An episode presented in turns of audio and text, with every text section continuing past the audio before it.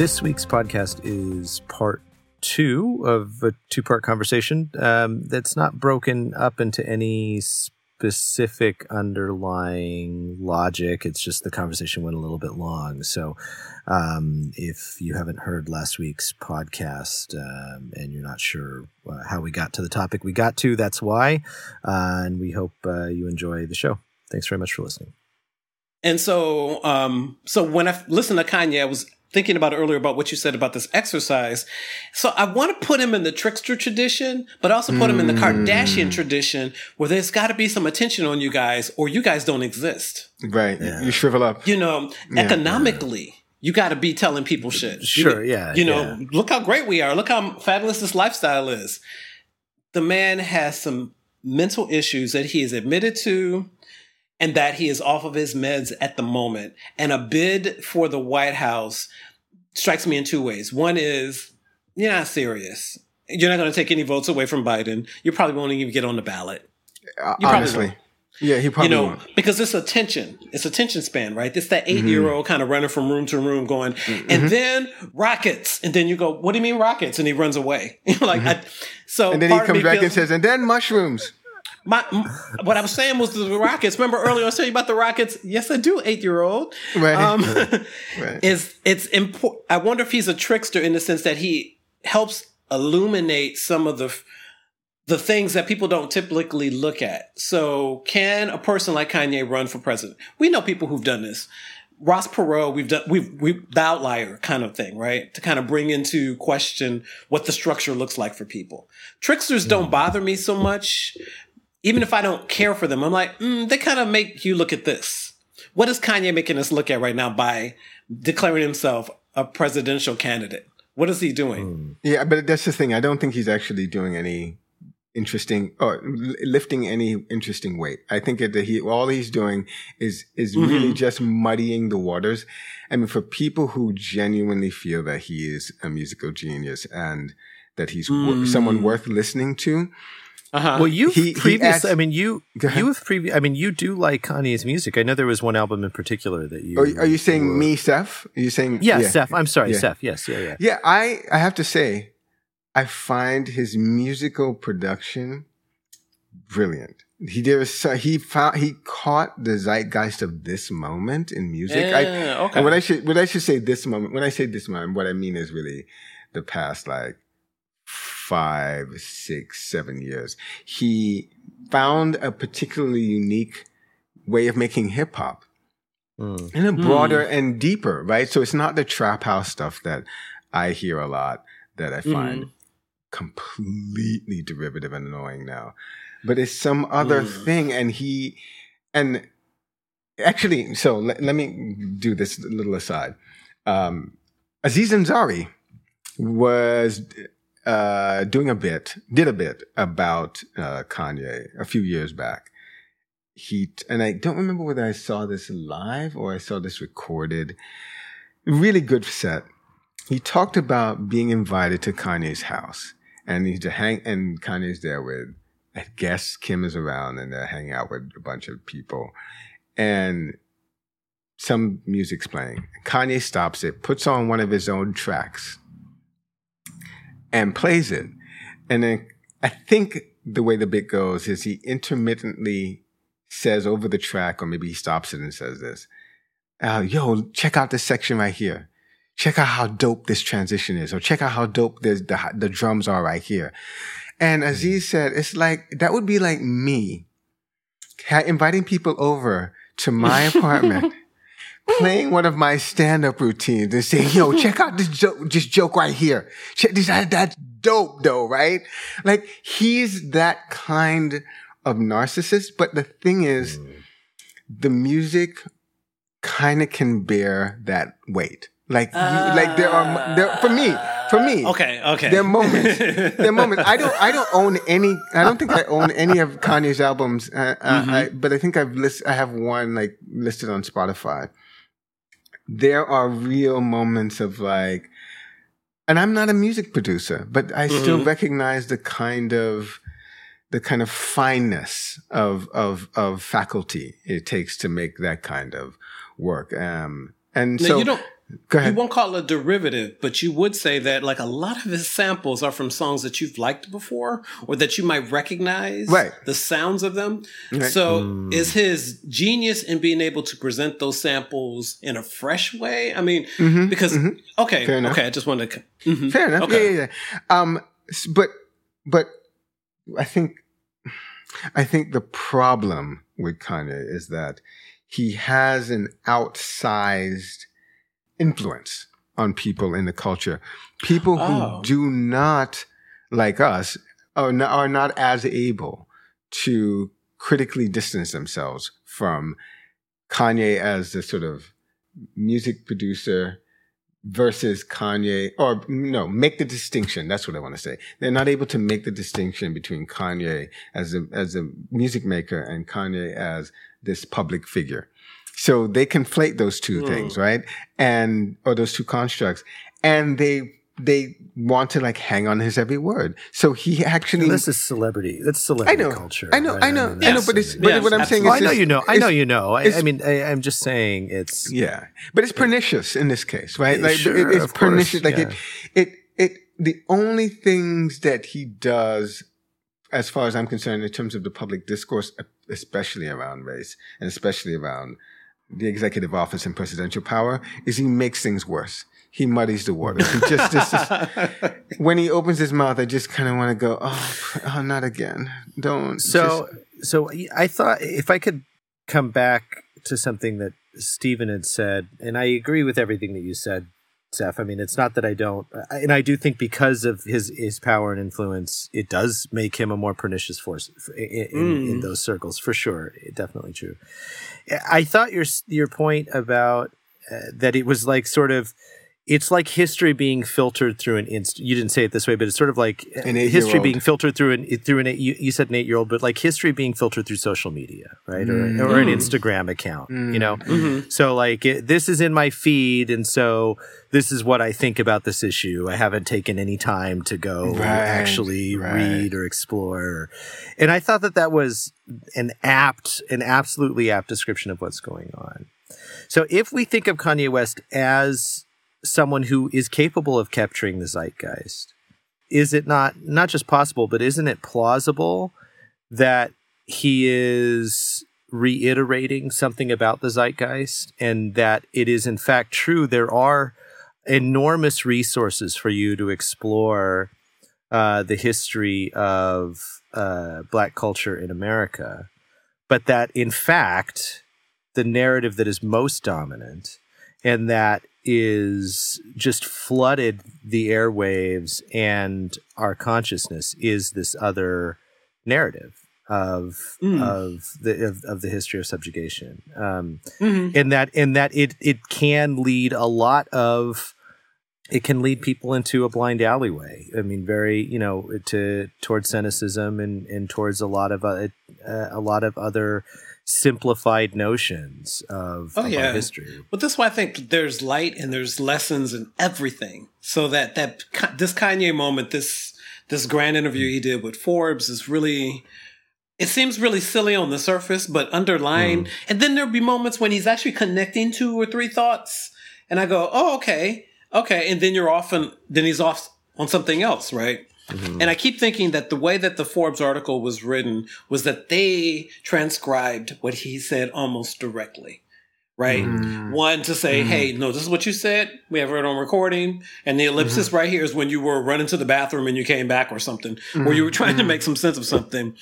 But I mm-hmm. think he, um, for example, this is what he says in the COVID, um, I mean, excuse me, in the Forbes article on having COVID 19 chill, mm. shaking in the bed, taking hot showers, looking at videos telling me what I'm supposed to do to get over it. I remember someone had told me Drake had the coronavirus, and my response was, Drake can't be sicker than me. do you understand what's going on here? And I'm sure he said that. right. so, like, were you? How were you sick? How long were you sick? How did it impact? You know, you're in a, in a house full of other people. Did anyone else come down with the virus? Did you guys even check? Does it even matter? It just feels like he offers. Stephen, up, he he was the most sick. He's the and most he important. Got, he got the most better. He is he and Trump. They're just like, of course they're going. They're, they're magnets, right? They yeah, want to be yeah. the best thing uh, ever. And right. just what you said earlier, um, Steph, about this idea of him stopping the music and saying, "You see how wonderful this is." Mm-hmm. I might have been at that party. I might have just pushed him over the rail. I'd be like, "We can't do this. I'm going to end your life right now because nobody wants to be told how to fucking listen to anything, read anything, listen to anything. Nobody wants to be." I will sit in the audience, roll my eyes in the front row, looking at you, going, "Ugh." Yeah, like yeah. you got a problem? Yeah, fucking sing. Right. I'll do the I'll do the thinking. I'll do the, I'll do the editorializing. I'll do the I'll do the, I'll do I'll the play by play. Right. It's almost like you're so insecure about what it is that you're doing that you have to tell people what they're supposed to think about it. Right. I love it when I'm reading a book and I go, "Oh, this author doesn't think that he that we are paying any attention." So he or she has editorialized mm-hmm. throughout the entire mm-hmm. thing, and it's not it's not satirical. It's not a um. It's a, it's just a failure of the writing. Agreed. Agreed. You know, there's no and, air in room for anybody. So and, and so there's another way in which I think Kanye captures the zeitgeist, which is this moment of public opinion becoming becoming immediately important because and I want to, and, oh, I, and I, and I, and oh. God, I've struggled with this because I don't want to say the media because it just sounds stupid to me. But there have been certain sort of legacy media platforms, the big ones, um, that are, particularly the televised ones that, you know, Mm. People like us back in the 80s and 90s were complaining about how they portrayed black people, right? Because they would find the one black person who would say, um, what, what, what were the catchphrases? Uh, the house was on fire, or um, no, it was get, definitely get a dim, D, dim D's, that and those person who yeah. wasn't speaking correct English, who was embarrassing to black people mm-hmm. and white people. You know, black people, they're going to think white, all black people like that, the white right. people. You know, right, right, right, right, right, right. Hide your wife, hide your kids, right, that kind of thing. Exactly. Right, but we were compl- so we were complaining about that for we've been uh, people who've been uh, critical of the of, of media apparatuses have been complaining about that for a long time. But we've come to this moment. And this is what I think the zeit, this is part of the zeitgeist that both uh, get both Kanye and Kim capture, which is this moment where um, that voice of the woman or man in the street, the Ken Bones of this world, talking about the the matters of the day suddenly become important and important in a way that's like viral. Like mm-hmm. they're mm-hmm. uninformed eight year old running from room to room, looking at my looking at the Instagram feed, um, and getting their opinions about Black History Month being equivalent to torture porn become important right? Like we end up talking about this shit for days. This idiot, this idiocy that pours out of people's mouths because we've come to a moment when and you know the Trump administration helped usher this in by by constantly uh, pushing the idea that media, nationalized media, aren't to be trusted. Uh, right. Institutions generally aren't to be trusted. That the individual's opinion can overrule the generals in the room who actually yes. know what they're talking about and presented evidence to the president right. saying, you should do this, you should not do this. And he gets up and walks out and does what the hell he wants, right? Like, mm-hmm. Mm-hmm. so there's a way in which this moment privileges ignorance. It privileges the gut response. He's a, he, he, you know, he operates from the gut. He's a gut guy he's not. Mm-hmm. He's an idiot. And we've lost, to some extent, some traction with the, mm. with the calumny that someone can be an idiot and therefore not worth listening to any longer.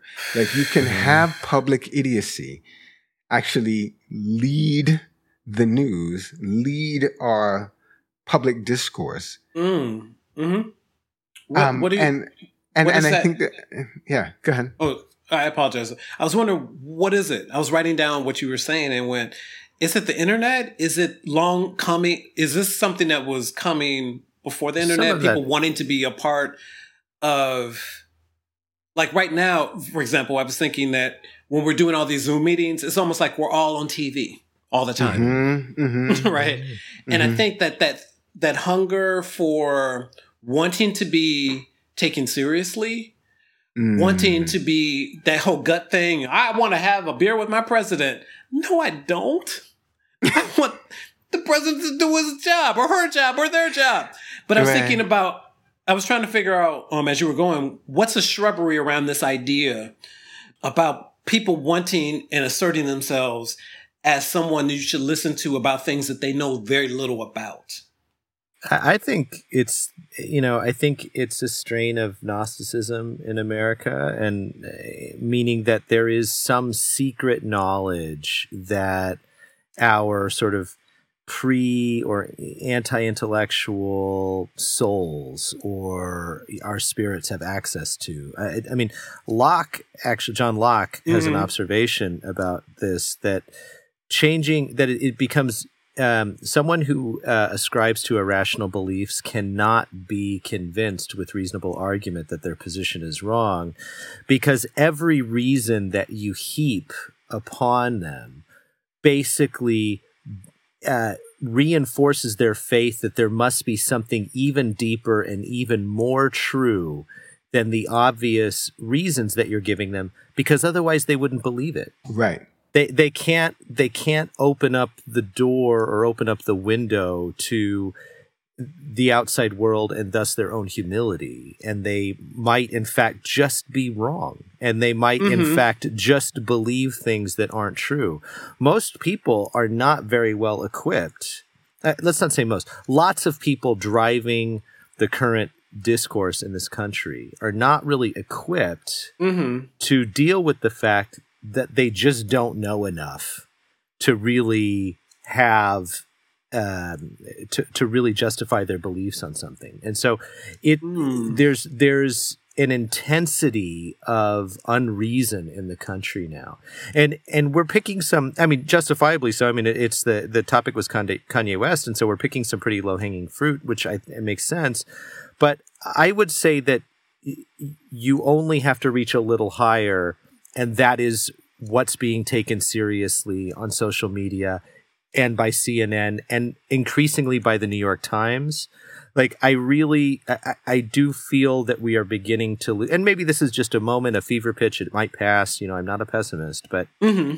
at this moment in America, we are losing the thread of reasoned, intellectual discourse that mm-hmm. is historically informed. Agreed. Like we're we're mm. we're losing it. Like it's getting harder to see. When I have to when and and this is actually what I do when I have to fact check New York Times and Washington Post stories mm. for and not just for the underlying bias that's always been there in the media. We all anyone that has, you know, made it through a humanities degree at a decent school has had some class where they've seen the you know, where they mm-hmm. examine the bias in mainstream publications and time and all that kind of stuff. I get that. Mm. But this is a different level. And and I think mm. that we we have some problems right now, like real real problems. The the adults like the, the, gavel and the robe has been taken from the adults. Yeah. And right now yeah. it's being worn and wielded by a bunch of children or at best teenagers. Right. Um, no, no. And, I mean, and, when you look at Shapiro, um, what's his name? Ben Shapiro. When you look at sure, um, oh, Bret yeah. Stephens, Ooh. Tucker Carl, Tucker Carlson. Yeah. When you look I at mean, Bari picking- Weiss, like these people are not clever thinkers. They are not thought leaders, but they have the bullhorn and they and lots platform. of people on mm-hmm. and lots of people on the left too. No, lots. fair enough. No, fair enough. That's no, right. absolutely. Lots. I was actually trying to think of some left people because I knew that I, you Ilhan were going to bring that Omar. Up.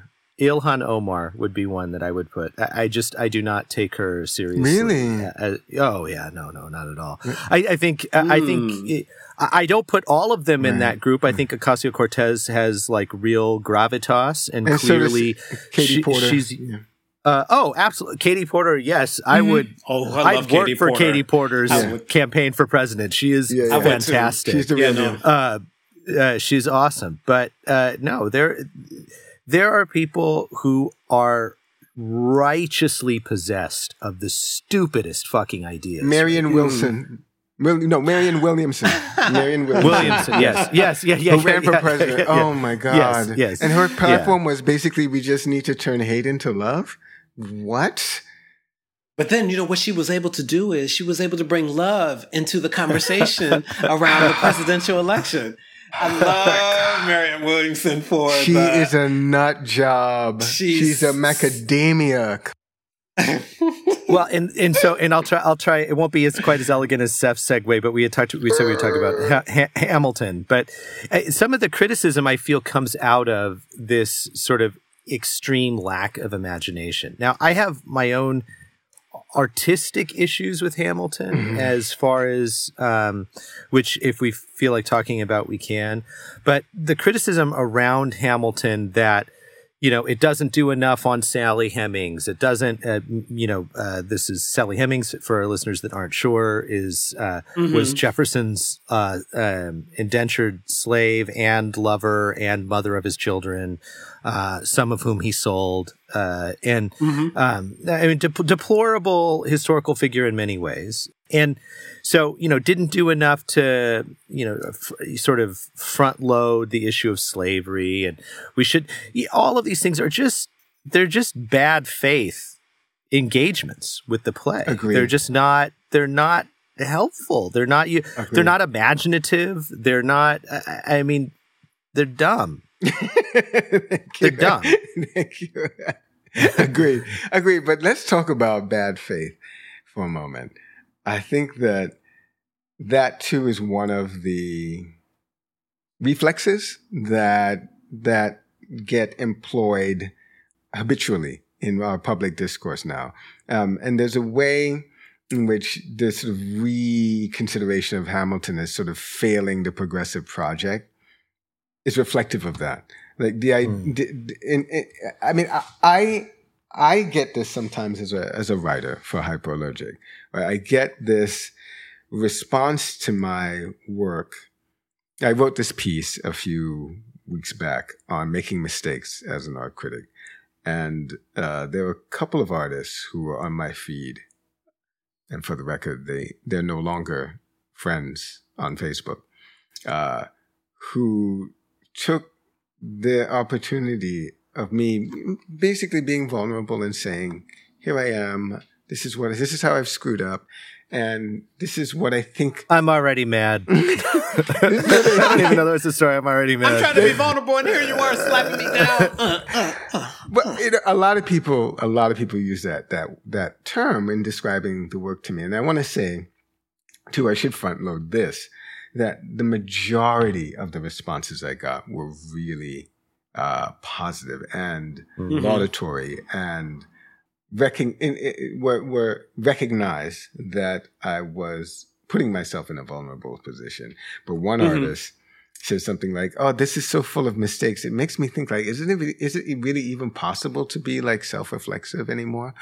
Um, and I and I want to say, and I want to say, right. So if you come to this thing, to, to this piece of writing, or to the play Hamilton, to the musical Hamilton, with this idea that you are going to find the holes in them and work your fingers in there and tear the mm. thing apart, then what's really the point of you taking in any sort of like what's the point of you reading what's the point of you attending these things is, is it is it really just going to be an exercise of power because if it is then you're kind of missing the entire point Lisai. Lisai. well, you said you both. You said you both. Uh, you hate you hated musicals, right? Yes. Yeah, they yeah suck. i really do So, i really so do I, I don't feel I don't I, I don't feel you guys on this. I I definitely uh, I'm I enjoy this up for musicals. I'm punching it up for humor, but I love musicals when I was a kid. As an adult, I just find them. I have to sit there and listen to people. One, here they start singing. Okay, now they're singing. Okay, when is the singing going to be over? Wait a minute. This is just in a minute singing. They're singing for three minutes. You know, and then you're supposed to be serious, right? I saw a musical. but that's like being mad when you read a book that they have paragraphs. Like you're going to Hey, a I musical. to musical. It's literally what it's called. Listen, listen, like what? listen, I defend myself and only in this way. I had to go with my kid once who won tickets. I had to take my kid to Sounds of Music, and I remember just going. hmm, hmm, hmm. You're complaining about the sound Listen. of music? Oh, absolutely! Yeah, Come, come after me. On. Anyone who wants to listen to this and come after me, fine. It's just not no, my no, taste. I'm saying that's it's just not my no, taste. It's that's it's all the it sound of I'm saying that's fine. Like it's just I, I get it. You don't have to like the sound of music. It's not anyone's taste that's alive still. The sound uh, of music came out like whatever 60 years ago or something all, like that. I have friends who are music musical buffs and what's funny about I can listen to them talk about it, but if they ask me to go, then I'm like, oh no, no, our friendship might be over. Like we can't. You're testing the the, ten, the tendrils, the tendrils of our friendship. Because yeah, yeah. don't sit next to me because I'll be yeah. laughing at right. the wrong parts. Right. And also, so with Hamilton, to me, I'm never going to see Hamilton. I'm not going to watch it on TV. I could possibly be enticed to taking some edibles and watching it because that way I get a little bit of fun feeling and I'm able to kind of go, oh, okay, because I'm interested in everything. It's just that musicals make me, they set my teeth on edge. This, to, to be clear, this does not sound like you're interested in everything. This sounds but, like there's a there's a line and on the other side of that are musicals. There's only so hours in the day, boo. I can only do so much. so I'm going out with somebody. They got Hamilton tickets. I'm like, I'm not paying. Let's go. So that's what I mean by being interested. But left to my own devices, I'm going to be watching a documentary. Absolutely. So you're saying you'll try the free food in the Costco aisle, but you're not going to like go out and sample it on I'm your, not on be your own volition. spending my hard-earned American dollars on Hamilton. No. And then I was I'm sorry, re- Seth, you were about to say something. Oh, yeah, just, just that I agree in bark, bark. every way, shape, and form with what Stephen just said. That is exactly my response. And I and I had the same experience as a kid. I really liked musicals. I would watch them on TV. I remember these like um, big production Hollywood mis- musicals from like the 40s or 50s mm.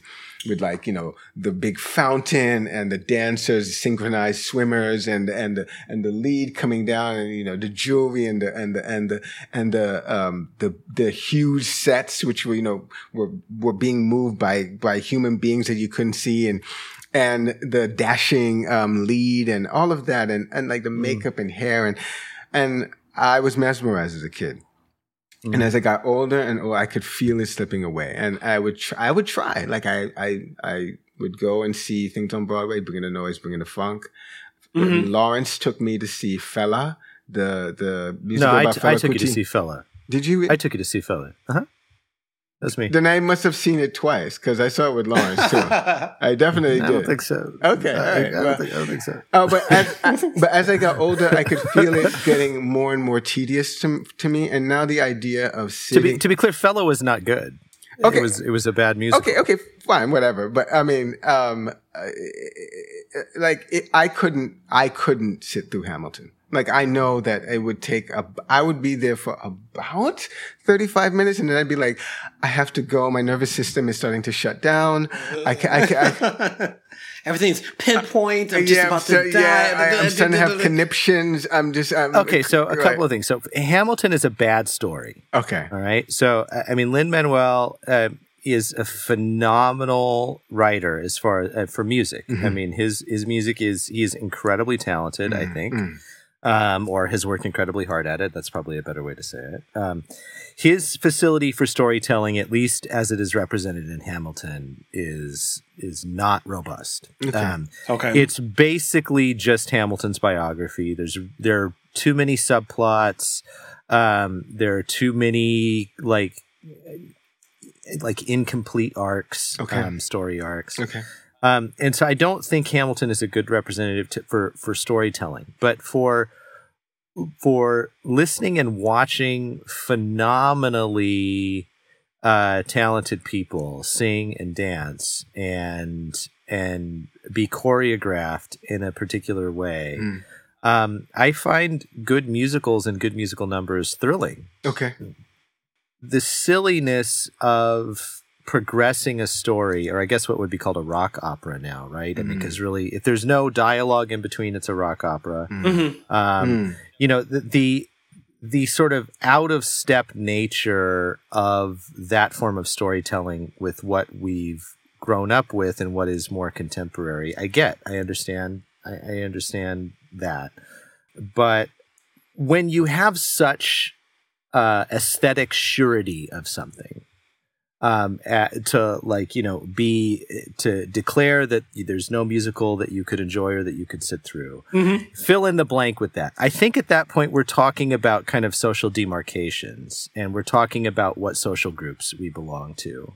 even I don't mean amongst your friends. I don't. I'm not talking about that. I'm talking about sort of our intellectual, especially for us, intellectual affiliations let's shortlist it. So, what else is on that list besides musicals for you guys? What are the other cultural forms that are so like ridiculous. No, just yeah. Well, that, just not no, your the, taste. The first thing, just yeah, the first taste. thing that you would. Well, it's not just not your taste. You get you you are animated by. I'm not trying by, to shut down any musicals. I just don't like no, them. No, no, no, no, no, no, no. Wait, I know you're not like the you're not. It's not cancel culture. but COVID nineteen was for me to slow down all the musicals on um, Broadway. That was funny. That's funny. That's what I did. I, can, I can't. I can't deal with opera. I find opera really. I, I, mm. I, I just cannot. You know. I mean, for the same reason. Like uh, there's a there's a there's a way in which the ostensible storytelling that's happening is mm. is constantly being frustrated by the intrusion of singing mm. for me. So I just mm. I can't. Okay. Uh, or my or my ability to follow the story is constantly being frustrated by the intrusion of singing. So operas don't work for me. Plays are really especially yes yes mm. plays are difficult, but they're they they're not quite over the line in the way that musicals and operas are. And um, plays are hard, but they ha- but I can do them if they are super mm. well written or they're innovative. I can definitely be there for for three hours. But what's weird for me is it should almost, I think, given my sensibilities, it should almost be not the opposite, but it should be different. I actually find the most compelling art form in some ways to be film. And I don't write about mm. film much. I don't, I don't mm-hmm. you know, I spend most of my time talking about visual art, the plastic arts, you know, mm-hmm. painting and drawing, right. la la la, performance, installation. It would seem to me, given that um, that plays that's that is drama mm-hmm. because it has a live human element would be more compelling to me but they're not they're not i find i can really immerse myself in a film um, even if it's a relatively bad film I, the other day i watched mm-hmm. i watched both versions of the manchurian candidate back to back i uh-huh. watched the one from 1960 with frank sinatra and then a, uh, from 1960 something and then i watched the remake with denzel washington mm. and i really did some critical analysis as I was sitting there watching them. I don't think I would have the wherewithal to do that with a drama. I just, I don't think I could sit there, sit through like one and then stay there and sit through another and kind of compare mm-hmm. between the two. I would be, I would be beyond antsy. I would just be, I mm. just, I, I couldn't, I couldn't do it. I just don't have the. Uh, I, I, but here I want to push back on this a little bit, Travis. I don't. It doesn't. Feel, I usually think your examples have successfully pushed back on that.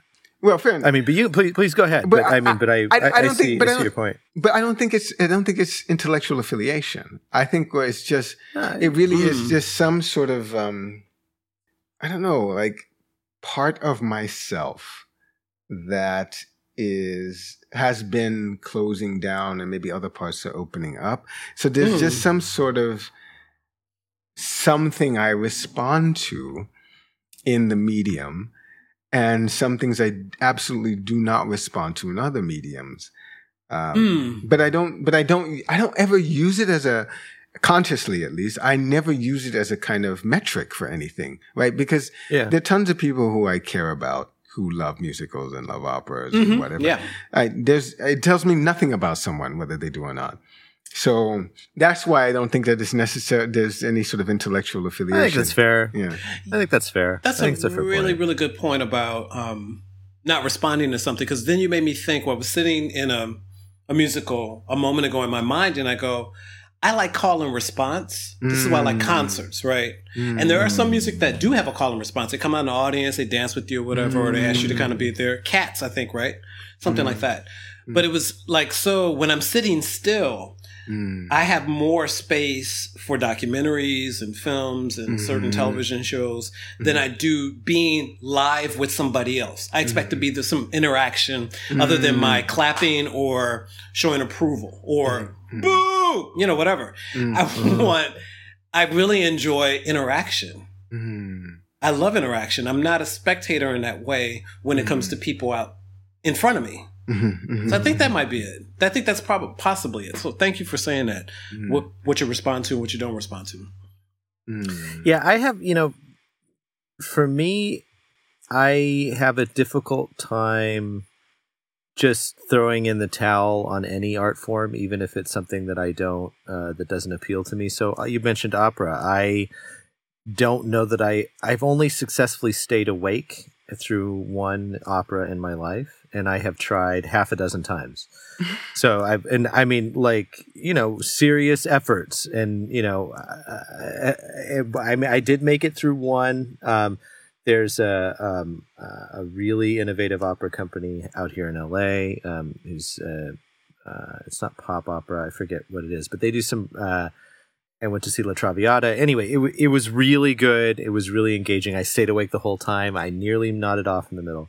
But I, for that stuff, I I feel like it's a lack of education on my part of understanding hmm. kind of like I don't have enough hooks to engage in the medium. Hmm. And um and I don't I want to I want to be super clear that I don't I don't throw that out there to say like, well, you know, I understand my own. I, am always working to better myself. I actually don't mean it that way. I, w- what I mean is that I think I might be self conscious that there is some domain of human, like intellectual engagement that I can't appreciate. Right. And so it's an insecurity. Right. It's not it's not born out of nobility. Right. It's born out of like me not being comfortable with something that there's others that people get that I don't get. So mm-hmm. it, I think that's more the source of that. Um, and so I think you had enough counter examples. You know, the play thing is a pretty good example of that, um, which clearly it's not about. I, I mean, maybe not clearly, but I, I'm convinced of what you said. It doesn't necessarily seem to be something to do with intellectual affiliation. Mm-hmm. Uh, it's just probably it's just something I'm not as comfortable with saying like I I don't like this. I'm not gonna you know. So that's it's probably just more that. That's my response to that. Yeah, fair fair enough. Fair enough. Well, I don't like that response. How about that? so, okay. So, I mean, I think we're coming up on time. It's a two part podcast. We knew we were d- going to do that going into it. You know, the, the, I think probably the, the most compelling part was the continuation of our conversation from the, you know, if yeah, I can, if I can be a little Kanye and go back yeah, and like yeah. sort of self assess what we've done. Um, but, uh, but yeah, I mean, mm-hmm. you know, so, so, so in summation, then we figured out that guns are a bit more complicated or complex a signifier than perhaps mm-hmm. we initially thought. And, mm-hmm. and Stephen and I both recognized that at least I recognize my insecurity about being taken as passive and Stephen recognizes that he's not. Um, he just doesn't want to carry around the gun and neither do I. Um, Although, uh, uh, uh, perhaps alternatively, um, Travis is quite comfortable with being strapped to the teeth. I'm carrying now. You like, can't say on me right now. right now Stop! I'm just, I'm just trying to get groceries. Jeez. We figured anyway. out that Kanye is nuts, and that unfortunately oh, yeah. he's part of a zeitgeist Absolutely. which really privileges uh, hyperactive eight year old. Yes, yes, and and opinions that have no basis in, in experience or um, intellectual curiosity or or research, and that there's a kind of and that's also a sign of a kind of erosion of our public discourse um, mm. being mm. being uh, filtered through social media. Yeah, yeah, they, they, but but mm-hmm. that also that that is that is our that is our public discourse, right? Mm-hmm. That that that's also not rooted in any sort of search, any sort of principled mm-hmm. search for evidence and for facts. Mm-hmm. Um, mm-hmm. and then Hamilton, we realized um, that uh, people just really commit people commit things with bad faith too often, way too often. All right, that was it's like you just anyone tuning in just fast forward to the last like ninety seconds, and Seth give you a lowdown on the on the, the two episodes. So. And if you like to listen to it, then you go back and listen. Yeah. yeah. yeah. Um, so uh, thank you very much for the conversation, um, and I'll uh, talk to you guys next week. Cool. Okay.